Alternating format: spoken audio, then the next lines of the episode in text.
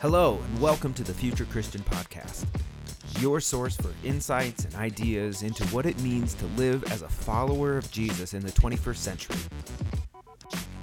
At the Future Christian Podcast, we talk to pastors, authors, and other faith leaders for helpful advice and practical wisdom to help you and your community of faith walk boldly into the future. Here's your host, Lauren Richmond Jr. All right, and hey, thanks for listening in to the Future Christian Podcast. My name is Lauren Richmond Jr., and I'm pleased to be joined today by Marlena Graves. Hello. Hi, Lauren. I'm glad to be here with you. Yeah, thank you. Uh, thanks for your time. Marlena is a she's a PhD student at uh, Bowling Green State University in Bowling Green, Ohio. She's an MDiv from Northeastern Seminary in Rochester, New York, and uh, I'll read this. I like this, Marlena. You have on your website. She's a writer, deep thinker, and speaker who is passionate about the eternal implications of our life in God. She's a lover of beauty, especially the beauty of her family, others, and creation. And she's a justice seeker trying to overcome evil with good. So, uh, welcome. What else would you like folks to know about you? Yeah, thank you. I think somebody helped me with the bio, so uh, getting information. That's good. I like it. But um, yeah, I I think I want people to know that hopefully like your listeners, I I seek to follow Jesus and live like him because I think he knew what he was talking about and that he's right. But mm-hmm. it's not always easy to know which way yeah. to go. So we depend on the great cloud of witnesses and I would say tradition to help us out. Yeah. Tell us uh tell us a little about how you got into this, um, you know, pursuing a PhD, getting an MDiv, that kind of thing. Well, when I was, uh, let's see, I went to, after I married my husband, I was 22 years old, and he was going to get his PhD in philosophy. Mm-hmm. Um, mm-hmm. And first, he stopped to get his master's degree. Actually, his two master's degree in philosophy. But um, on his way i i wasn't sure exactly what i wanted to do so i worked with nonprofits actually after we got married mm-hmm. i worked in um, southeastern ohio and appalachia you know it's the poorest i've ever been area i've ever been in poor whites yeah. um, they're in the border of west virginia kentucky and ohio and um, he was at ohio university for two years and then um, while he was in school i worked and then we moved to rochester new york for his to get him to get his phd and that's when I went to seminary. And at first, I, you know, I, I went to a Christian school that doesn't think that women should teach over men. I think that's mm-hmm. right. Now they don't think women should teach over men. Um, but I, that's not how I grew up. That's mm-hmm. the teaching I received in school. So I thought that was the way it was. I didn't know the difference. I didn't realize there were lots of Christian schools. I only thought there was like non-christian school christian school. I, I wasn't versed yeah. in the uh, denominational distinctives of schools yeah. and theologies and that. So i just thought that was the way it is. So it took me a while to um, decide. I, I, worked for three years and then I'm, my husband was like just go to seminary. And i went to a wonderful mm-hmm. school northeastern seminary. And while he was working on his phd we were i also worked in a nonprofit there with uh, the urban poor who are trying to get out of poverty uh, actually get mm-hmm. into nursing school and oh, also yeah. at um, my church while i was in school and he was in school we didn't have children at the time and then mm-hmm. uh, we moved when he got a job uh, to ohio and i wanted to go to school but i had my first daughter and then ha- i was working at the university in student life but and then i had after we left there, I had my second and third daughter. So it was hard for me to go to school. I've been wanting to go to school for a decade yeah. because I teach um, as an adjunct professor at the seminary, and you can't um, continue to teach without getting a terminal degree. Um, some mm-hmm. schools accept uh, doctorate of ministries, but most want you to have a PhD.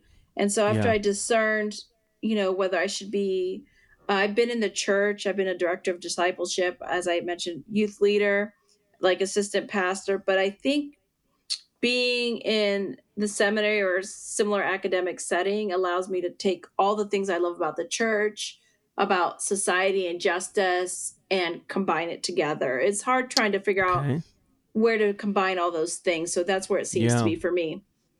Yeah. Well, cool. What has it meant for you to be? Talk a little about your faith, uh, faith journey, like what it meant to be a Christian for you in the past. If anything's changed, what what your faith looks like now. Yeah. So what I, I you know, always start by saying I grew up poor, and uh, for American standards, the kind Yeah. where you know sometimes you don't have food to eat when you come home after school, and where your Mhm. lunch is your only food. And so I didn't realize at the time how much that had formed me uh, because uh, it was almost like uh, forced fasting, and I had a great desire Mhm. for God. Um, I was born in Puerto Rico, but I grew up most of um, my life in western, northwestern Pennsylvania, where my dad's from, and so Mhm.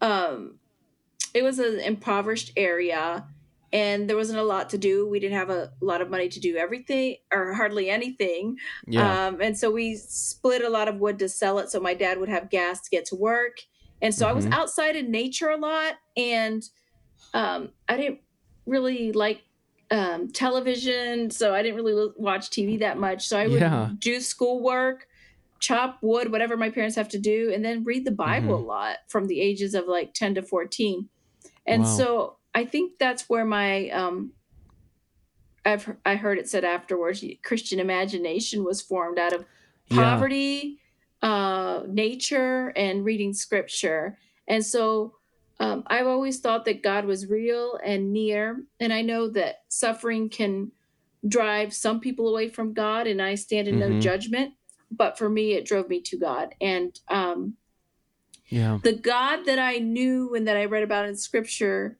was different than the one I saw who was like God's it was more about what God dislikes and doesn't like and who's in and Mhm. who's out. And so Yeah. I think my rootedness in scripture allowed me to distinguish be, uh, against what I was being said. I was never quite comfortable with it. For example, I was Mm. never quite comfortable with people saying women can't go to seminary at all or teach men. I'm like, that's ridiculous, you know? Yeah. Uh, so, um, but I didn't have the training to contend Yeah. with it, except for scripture. So that's kind of uh, where I've come from. And uh, I can travel easily in middle class circles and in the middle class register with language. But I think that poverty has shaped me in a way that I'm probably not even completely aware. And that Mhm. I care about the I, I do care about the poor, but um, it's allowed me to see I think life in a more robust way. Um, but I'm not going to say that I love you know I that you love not being able sometimes to get your bills paid or the struggle. I'm not going to wish that upon Yeah. anyone. Yeah. Um, I I don't want to jump right into it already, but I I think that's one of the things that really um struck me and kind of impacted me from your book. Um, was your stories about poverty and growing up poor. Um, uh, thankfully, I never had to experience worrying coming home um, to an empty fridge. Um, but I was literally just reflecting on this with a conversation I had with someone at lunch here. Um, I grew up in lived in public housing for a time, food stamps, Mhm. um, those kind of things, and And uh, here I'm going to jump right into it. I guess. Uh, How does that like? uh, I've been ref reflecting like how like how that continues to shape me as a person. Um, and I remember from your book, like you said something about how just feeling awkward at times in in in uh, public places or in certain gatherings, and I'm just curious how that's continued to shape you as a person or what your reflections have been from that. Yeah, I I guess, you know, you can inhabit two worlds kind of. I um like maybe I don't know if people say this to you, Lauren, but like you can't necessarily tell by looking or engaging with yeah. with you. But I think I feel a kind of solidarity with Jesus. Uh, though he was rich, Mhm. he became poor. I was never rich. I'm a lot Yeah. richer than I was growing up. But if you want to use the word rich, uh, relative to what I had, we do have Mhm. food at home. Um, but um, I think that it shaped me in that I don't feel discomfort around the poor. I see them as people. Um, and also, it helps me to readily identify myths and lies when people talk about the poor. Like they're Yeah. lazy, not hardworking. I'm like, you've never been a- around poor people. Yeah. I remember one time, and I think it was, I don't know, remember if it's 2010 or 12, but there was a political candidate. Uh, I can't remember exactly what he said. Not a, I think he was, ru- I think he was running for president um, Mhm. before uh, they narrowed it down. And he Yeah. talks so badly about the poor. I'm like, are you kidding? You've Hmm. never been around a poor person, or you can just theologize and talk about them, but you you don't know any poor people because if you did, you wouldn't say such horrible, stereotypical things. And um, I remember that was kind of like a turning point that, that kind of drove me away uh, from a certain kind of Christianity because I'm like, you have no Hmm, idea what you're talking about, and you're harming people. And so uh, I was able to, you know, further disentangle Christianity from, you know, different political platforms. Yeah, I, I'm thinking about uh, yesterday. I was participating a little bit in a webinar on finances in the church, and that's somebody made that comment about you know so many times in low income communities they think oh we just need to have like a budgeting class like give them a budgeting class and someone made the point like you know poor people know how to stretch a dollar better than anyone else uh, and there's just kind of just this assumption that poor people are bad with money or um, you know, like you said, lazy or unproductive or whatever. Uh, and I think of it, I almost think about like um, the other way. Like m- when I was growing up, m- my parents both worked. My dad had two, three jobs, and and I think like, man, I would almost rather like have my dad been on social. Uh, what's the one of my what's the word I'm trying to think of? Um, welfare. Uh, you know, I, I Mhm. don't know what we call it still. Like I'd almost rather my dad been on welfare and me see him more than you know, because like anyway, Yeah, I'm already- so I'm- hard. yeah, I'm. You're helping me process some stuff already here, Marlena. Mhm. Uh, talk about some spiritual practices that have been meaningful to you or you'd recommend to others. Yeah, I think like uh, some of the spiritual practices I think that are essential for survival.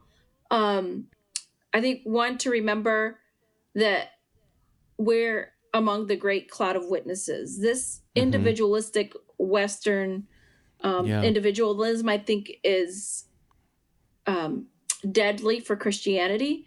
Uh, and so, uh, you know, we try to do things ourselves, reinvent them ourselves, split off from ourselves, from others when we don't agree with them. Now, I'm not saying to remain in toxic or abusive environments, but um, I think even from the Latino, Latina, the African American community, the Asian community, you can see the importance of community.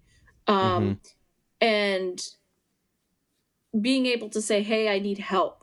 Being able to Mhm. say, you know, Yeah. I'm struggling. And I'm not talking about uh, performative vulnerability that's kind of in vogue now or whatever, but I'm talking about um, yeah, you've been part of church. yeah just saying hey i, Oh. I really need help and Yeah. so the, realizing that we're part of the great cloud of witnesses that we're not going to necessarily save the world but we could do our part to make where Mhm. we're at to bring shalom into the places that we're at um, so that's to say that our role in in the church and in history is important but i'm not superior to you or other people we're part of the Mhm. body of christ. So that's kind of a realization and i think it frames the way that people live. Um, so to get away from that individualism that i think that uh, our economic system and other economic systems also foster like the neoliberal economic Mm-hmm. Yeah. system it fosters fragmentation and separation you know your your dad is just trying to earn a dollar and Right. kept him away from the family you know um, hmm and so i'm not an economist but i just think it's a whole lot of forces working together to separate people Yeah. uh, the economy, the spiritual things, and other cultural issues. But um, another one I think is important, which is related to the first, is I think confession's important. I think Mm, the church, yeah. Dallas Willard had said this, and other people have said this. I think the church should be more like AA, that we should have Yeah. trusted people that we can confide in, and it maybe they're not our closest friends. Maybe it's clergy, you know, a pastor, Mhm. a priest, a spiritual director. Because a lot of people, again, you know, they don't feel like they have close friends. They're lonely, and even people that are in the ministry feel quite lonely. Yeah.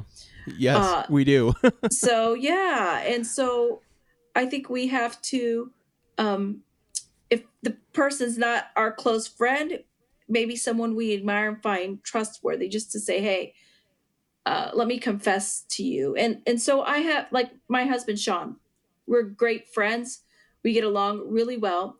And i tell him what's going on but not him alone i say Mhm. i have people that i can call 911 i have a, ca- a catholic spiritual director Mhm. um, a couple of my I've had one Protestant Protestant spiritual director and a couple of Catholic nuns that were my spiritual director. The current one used to be a nun, but Mhm. um, so I talk to her once a month, and I have other friends that I say like I dial nine one one on. They don't live near me, um, Yeah. but I'll say, hey, I'm struggling. Will you pray for me? And I do take the step to call my pastors and confide in them and say, hey, you know, uh, I remember uh, my um, pastor i don't know if he told this story publicly i think i gave him permission i don't remember but i said hey i have this thing to confess to you.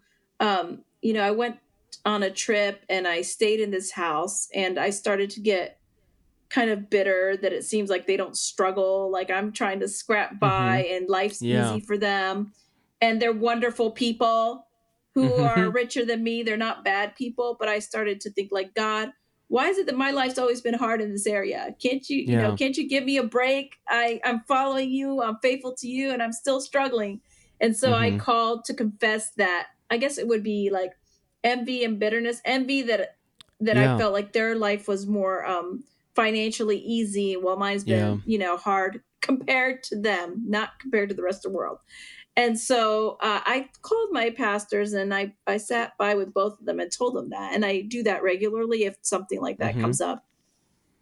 So uh, I think that's really important because it helps us get perspective and help us not necessarily be too hard on ourselves, but Mhm. also to admit things that we don't like about ourselves. You know, Yeah. um, uh, confess your sins to one another. James says, and pray for one another. Why? That you might be healed. I want to be healed. I want to be like Jesus.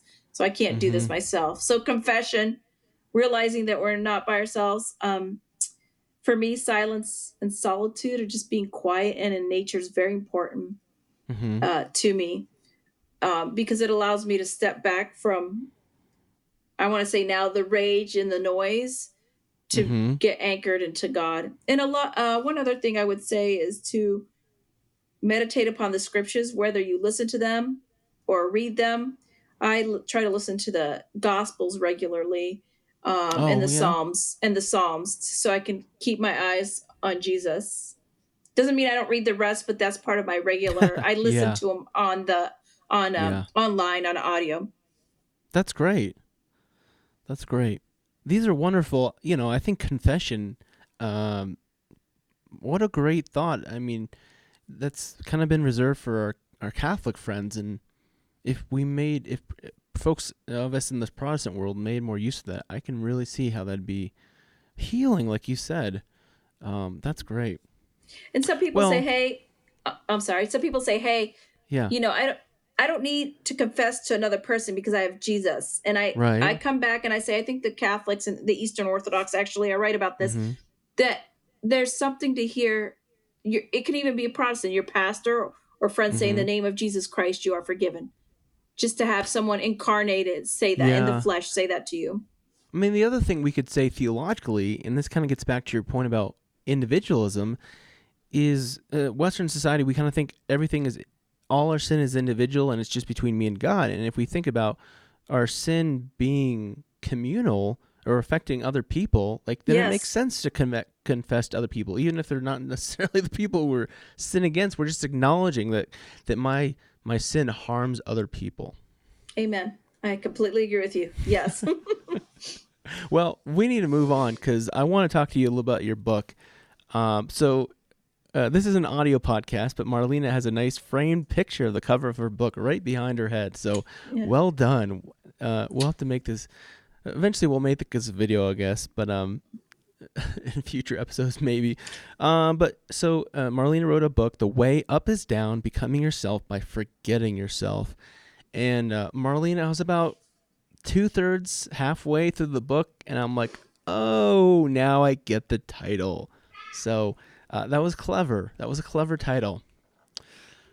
So you talk about the idea of kenosis, which is a Greek word about emptying. If I'm remembering my, it's been a while since I took biblical Greek, but uh, you talked about uh, Jesus emptying himself, and uh, I was thinking about this again in in your in context to your uh, introduction about poverty. That most people think about Jesus' descent from heaven to earth, but they don't they don't necessarily think about his descent. Uh, that he didn't come as a rich king or ruler, but he came as as a as a peasant. Mhm. Um, and I how I'm curious how how you think that frames the entire narrative. Yeah, I mean, the fact that Jesus humbled himself, as you said, he didn't come as a king, but he came as a peasant. I mean, he could have Mhm. chosen to be born rich Yeah, in the palatial setting and just order people around and just like snap his fingers and have fire from heaven come down to uh, burn up anyone that uh, doesn't agree with him. yeah, but he chose to set aside his rights and so my book's about uh how that like was the way of jesus but it hasn't seemed to be the way of the church we Mhm. use the world's or a secular maybe word as a means to um success like how many Yeah. people attend your church what do you Yep. look like? Um you know how beautiful or not are you? Are uh who do you know? Who are your networks? Yeah, yeah, but we a lot of the time clo- clothe this in christian talk. So yep, um you know but we're using the world ways of uh, I, I, I should say yeah we're clothing the world's ways in christianese. And so i'm like jesus Mhm. did not jesus you know Henri Nouwen talked about it too. It's like an upside down kingdom. Uh, so my book's about Yeah. i'm struck many of the last will be first the first will be last the greatest in the kingdom will be the servant of all. When jesus um at the last supper he you know he bent over and washed the disciples feet which is a vulnerable position. He could have been stabbed in the back kicked in the face and he he humbled himself to serve other people. And that's the call on us as individuals in the church. And i don't see the american church doing that i see the american church um, trying to call the shots and acting i say collectively not individuals because there's a lot of beautiful people in churches but yeah, yeah, being more like bullies and using power and wealth Mhm. and influence instead of being the servant i mean we might say we're servants but i don't care what we say i care about how we live yeah, yeah. Well, uh, uh, this theme of emptying and kenosis, like I said, I Mhm. really kind of just I I felt it, and kind of the more I looked at it, like the more I I found it like pervading the entire book. Um, and you talk about uh, somewhere I forget where it was, but the downward descent into kingdom status, and again, Mhm. that seems to be so cross cultural uh, to our current time and place. I I don't know about you, Marlena, but I, I often when I look at like the big pastors of the big churches and they're on Instagram and social media and it, it it's almost like it's like Christianity is a status symbol like look how far I've come because I'm this far because God has blessed me this far. And I don't know about you, but it seems so contradictory to this kingdom that Jesus talks about. What do you think?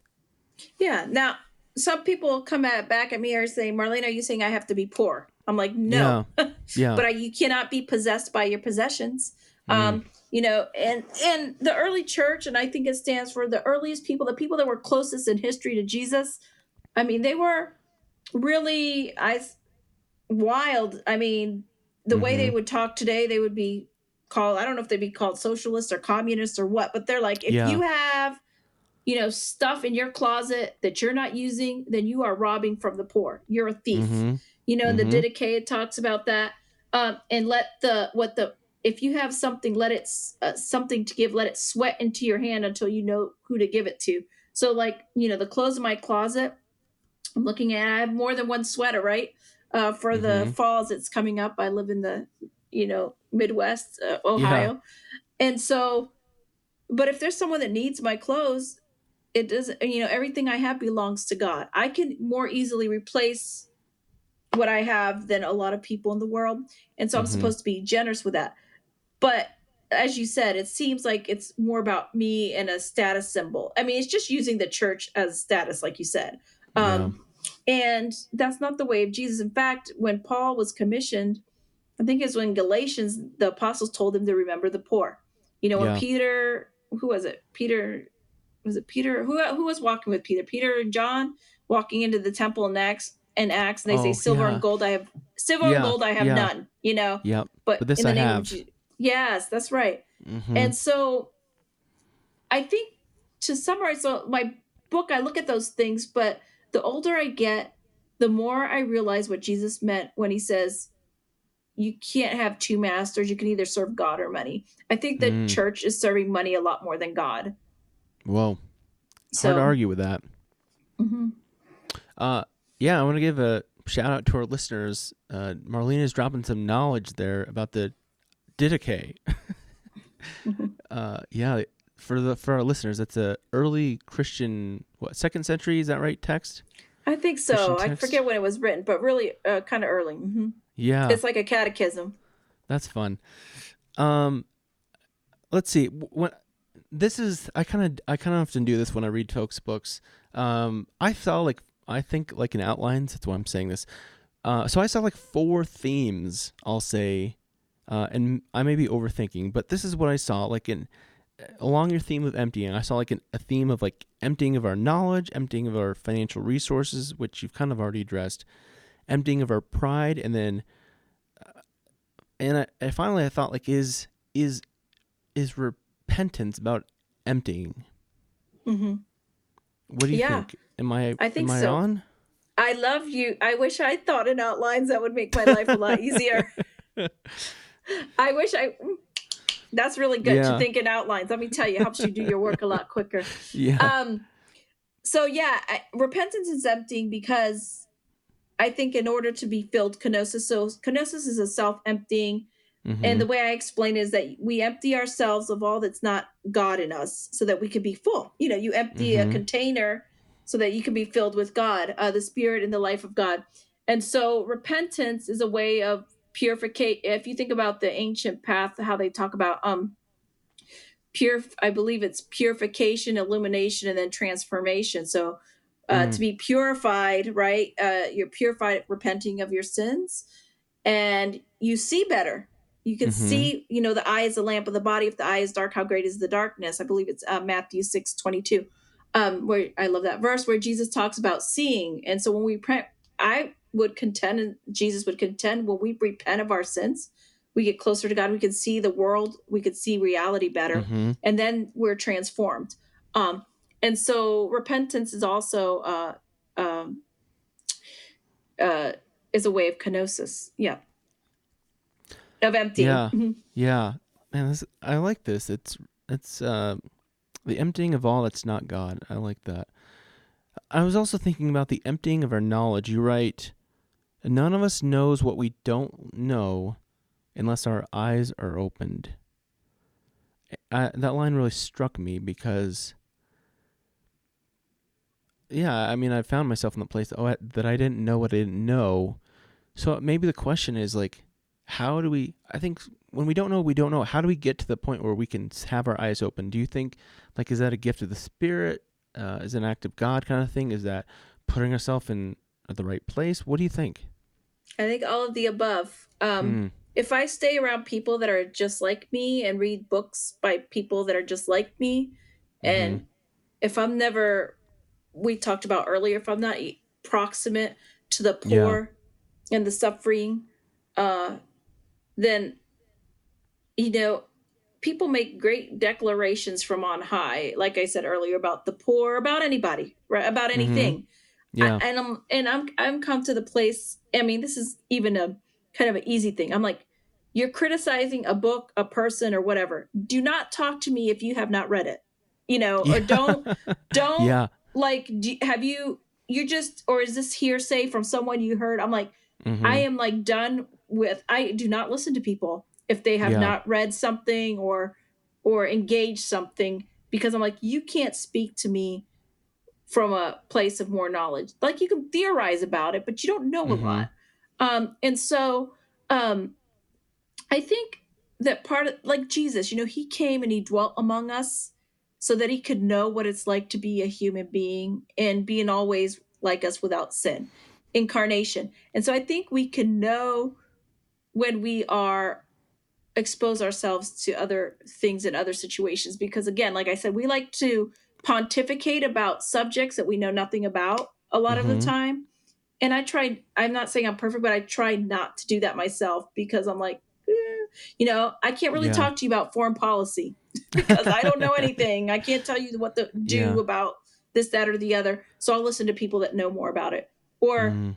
Um, you know, and even life situations. And so I think our eyes are opened. You know, I talk about the rich man and Lazarus in my book. And Mhm. the rich man could have learned from Lazarus if he had paid attention to him, but he rendered him invisible. And so I think that our lives there we'd be closer to shalom if we were closer to people and I think it would s- stop a lot of the hate.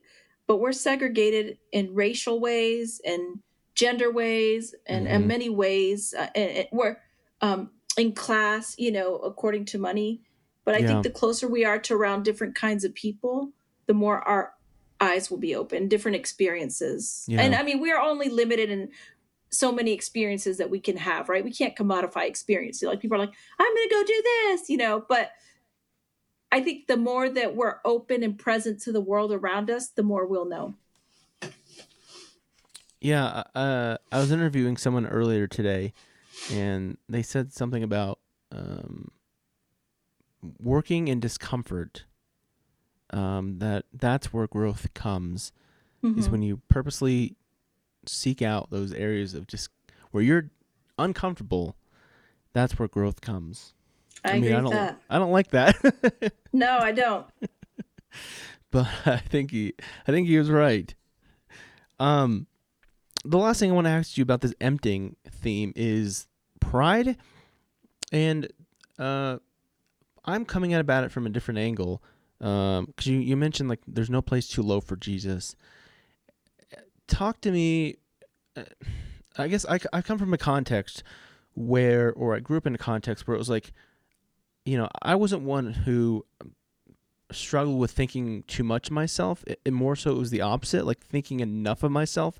So for me, it's hard to like think about, you know, I grew up, like I said, it was feeling like I was beat down all the time. And I know Mhm. many people have grown up in similar contexts. What does that look like then of emptying?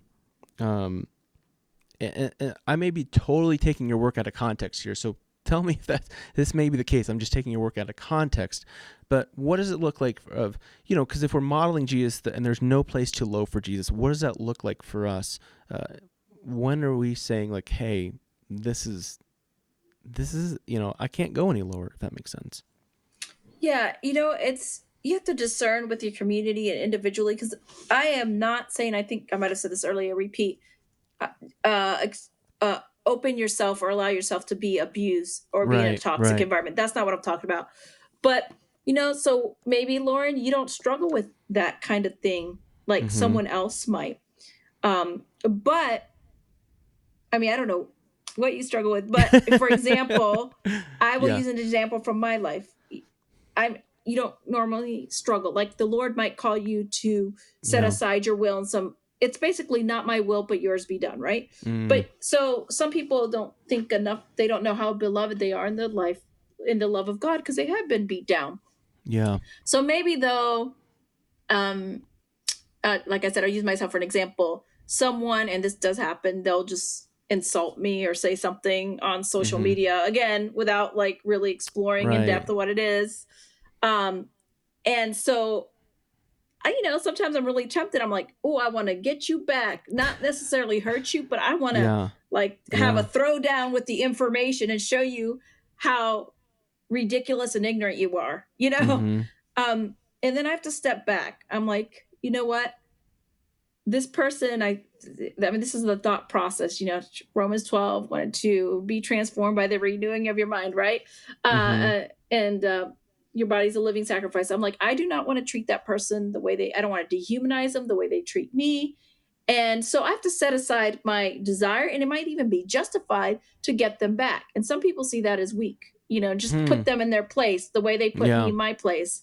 And they say well you know you could have said something marlena or you know it doesn't mean i don't say anything but i think very clearly about my responses to people that are my enemies or act as my enemies uh, and I'm and I'm not saying this as a perfect person, but I mean Yeah. I think very carefully about it because I I don't want to be I don't want to dehumanize other people the same way that they dehumanize me and other people. And I think Mm.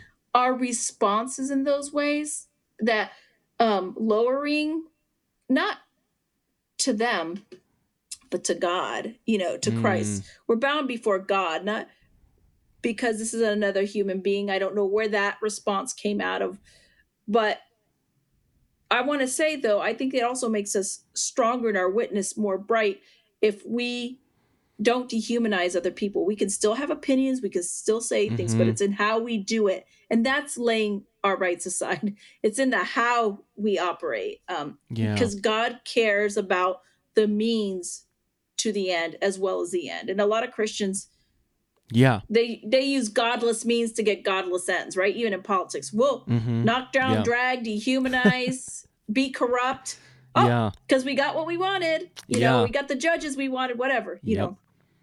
Well, as we're recording this, uh, a new Supreme Court justice has just been approved, and that old question about means and ends is uh, very relevant here. But we could spend an entire podcast on that. Yeah, that's right. we won't. I want to ask you one more thing, uh, uh, because I just this this part of the text just kind of stood out to me. Y- eh, Talking about like God looks happy at me. Yeah, so when my now my daughter's now 8 years old, but when she was 3, she caught me staring at her and she said, "Mommy, why are you looking happy at me?" And I think my eyes must have been, you know, just mm-hmm. looking at her in delight and happiness. And, you know, I said, because I love you and God loves you. Or, I mean, no, I said, because I love you very much. And then I thought to myself, oh, oh, oh, this is a teaching moment. Like I said, that's how God looks at you. God looks happy at you. And she said to me, You mean God looks happy at me the way mommy and daddy look? Yeah, the way God looks Wow. happy at you. And that came straight from her. That was her phrase Mm. for what she was seeing in my eyes. And I think it's So really good. important for Christians to know that God looks happy, looks at them with delight. I mean, Mhm. there's a lot of that kind of worm mentality where nothing, we're the scum of the earth. I mean, I know Yep. Paul said, you know, I, I forget exactly how Paul said it now, but you know, um, yeah, you know, he considers everything a law, Rubbish. you know, for the Yeah. sake of following Christ. yeah, I don't think God is like looks at us with disgust or contempt, but somehow that message has been communicated, even if those words haven't been used. oh yeah, That message has been communicated for a lot of Christians, so they can't even imagine that God looks happy at them. yeah, Uh, and I really, my whole life, I really do believe that God delights in us. I mean, that doesn't mean I don't struggle with difficulty or things that happen, Mhm. but I don't walk around feeling like God can't stand me. And Yeah. it's some people do, and it makes me sad. And Yeah. so that's why Yeah. I talk about that in the book. yeah. There really is like an element of Christianity where it's kind of like God kind of just is, you know, like you said, walking around like, well, I guess if I have to put up with, you know, John over there, I'll do it. So, uh, what a beautiful, beautiful image, though. I have to credit my daughter Valentina with that one. So Yeah. Hi there. My name is Brian Davis, and I'm the host of the podcast Chasing Sunday, a show that talks to worship leaders and other church creatives about the pain, frustration, and joys they face as they work in the relentless world of producing art for churches 52 Sundays a year. It's a show about burning out and burning bright. Together, we talk about how we can find a healthier and more creative alternative to chasing Sunday after Sunday. You can find us on Spotify and Apple Podcasts.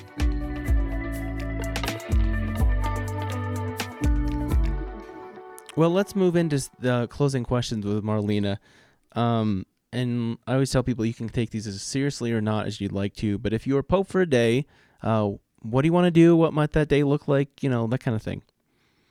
Uh, yes, I love Pope John Paul. I mean John Paul, Pope Yeah. Francis. I like John Paul. I like Francis. Um, I I would do some of what I've talked about. Uh, the people that are at each other's throat, get them together, get them to eat Mhm. together, get them to dance, and see each other in all their humanity. Um, the people that disagree with each other, but also the poor and the rich, and just really experience other people. That's what I would do. And I think that it would change us all. Oh, absolutely.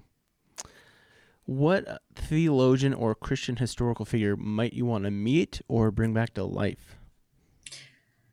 Oh, there's so many, but I do like Thomas Merton. Uh, he was a Catholic uh, monk Trappist. So I just hmm uh, um, forget when he died. Uh, in the, like 1968, maybe around the same time, a lot of people died. But um, Yeah. like Martin Luther King Jr., Malcolm X, uh, and all a lot of people died at that time. Uh, but I just I love his journals. I think he's a profound thinker, and I wish I could just talk to him and learn from him. Um, So Mhm. that some someone kind of more recent. But I also uh, like um, Macrina. She was the sister to Basil, and um, Oh, uh, in the early church, uh, Yeah. Gregory, like the Nicene fathers, and she basically taught them everything they know, even though sh women they weren't supposed to learn from women. She kind of hmm set them on the straight and narrow, and they influenced a lot in Christianity in the early church. So I would say those two. What was her name again? Macrina the younger, her mom, I think it's her mom or grandma was Macrina the elder. I love it. I love it. That's cool. Dropping some church history and putting women rightfully, uh, putting them rightfully in their place is a part of it. I love it. Yeah. Um, what do you think history will remember uh, from our current time and place? Uh, I I want to say, well, it depends. Are we talking about the Christians, um, or just You- the world in you- general? You interpret this how you want to. Oh gosh, um, I think they. I think people would uh, question the myth of progress. Right? We think that things are getting Mm. better and better, or even as Man, Christians, good. we're getting better and better. But we see that we still act the way they did during World War II and um, Man, slave you know slavery there's still a lot of work to be done so i think in our souls and in our national Mhm. life Marley, I've been thinking about that recently, that myth of progress, and I'm like, oh, oh, we could spend a podcast on that too. Uh, the last question I I meant to uh, change it uh, for you, so I'm gonna I'm gonna spring it on you here. Uh, I I've been I've been asking people what they think Christianity will look like in the future, but I want to ask you what you hope. What do you hope for Christianity in the future? i just do hope that we would become more like jesus in the way we treat people especially the marginalized Mhm. and again i i think several popes several w- w- wise people not just christianity have said that the way you treat those in the lowest in the society says something about you And so Mhm. my hope is that the church would be known for what for doing what Jesus taught them. Not Mm. for anger, not for um marginalization and oppression, but that we make a turn to look more like Jesus collectively. Obviously there's lots of people individually and I've said this before in churches that are, but more on a broader scale. Great. Well, thank you so much for your time. Uh, the book again is "The Way Up Is Down." Uh, where can where can people find out more about you, Marlena? Yeah, you could go to marlenagraves.com. That's marlenagraves.com, my name, and there's information about my books, my writing, Mhm. um, speaking. You know, if you want to invite me to speak in one of your areas. yeah, awesome. Well, th- again, thank you so much for your time, and uh, may God's peace be with you. Oh, thank you. This was a delight. Thanks for joining us on the Future Christian Podcast. To learn more about Lauren or the podcast, visit future-christian.com. But hey, before you go, do us a favor subscribe to the podcast and leave a review. It really helps us get the word out to more people. Thanks, and go in peace.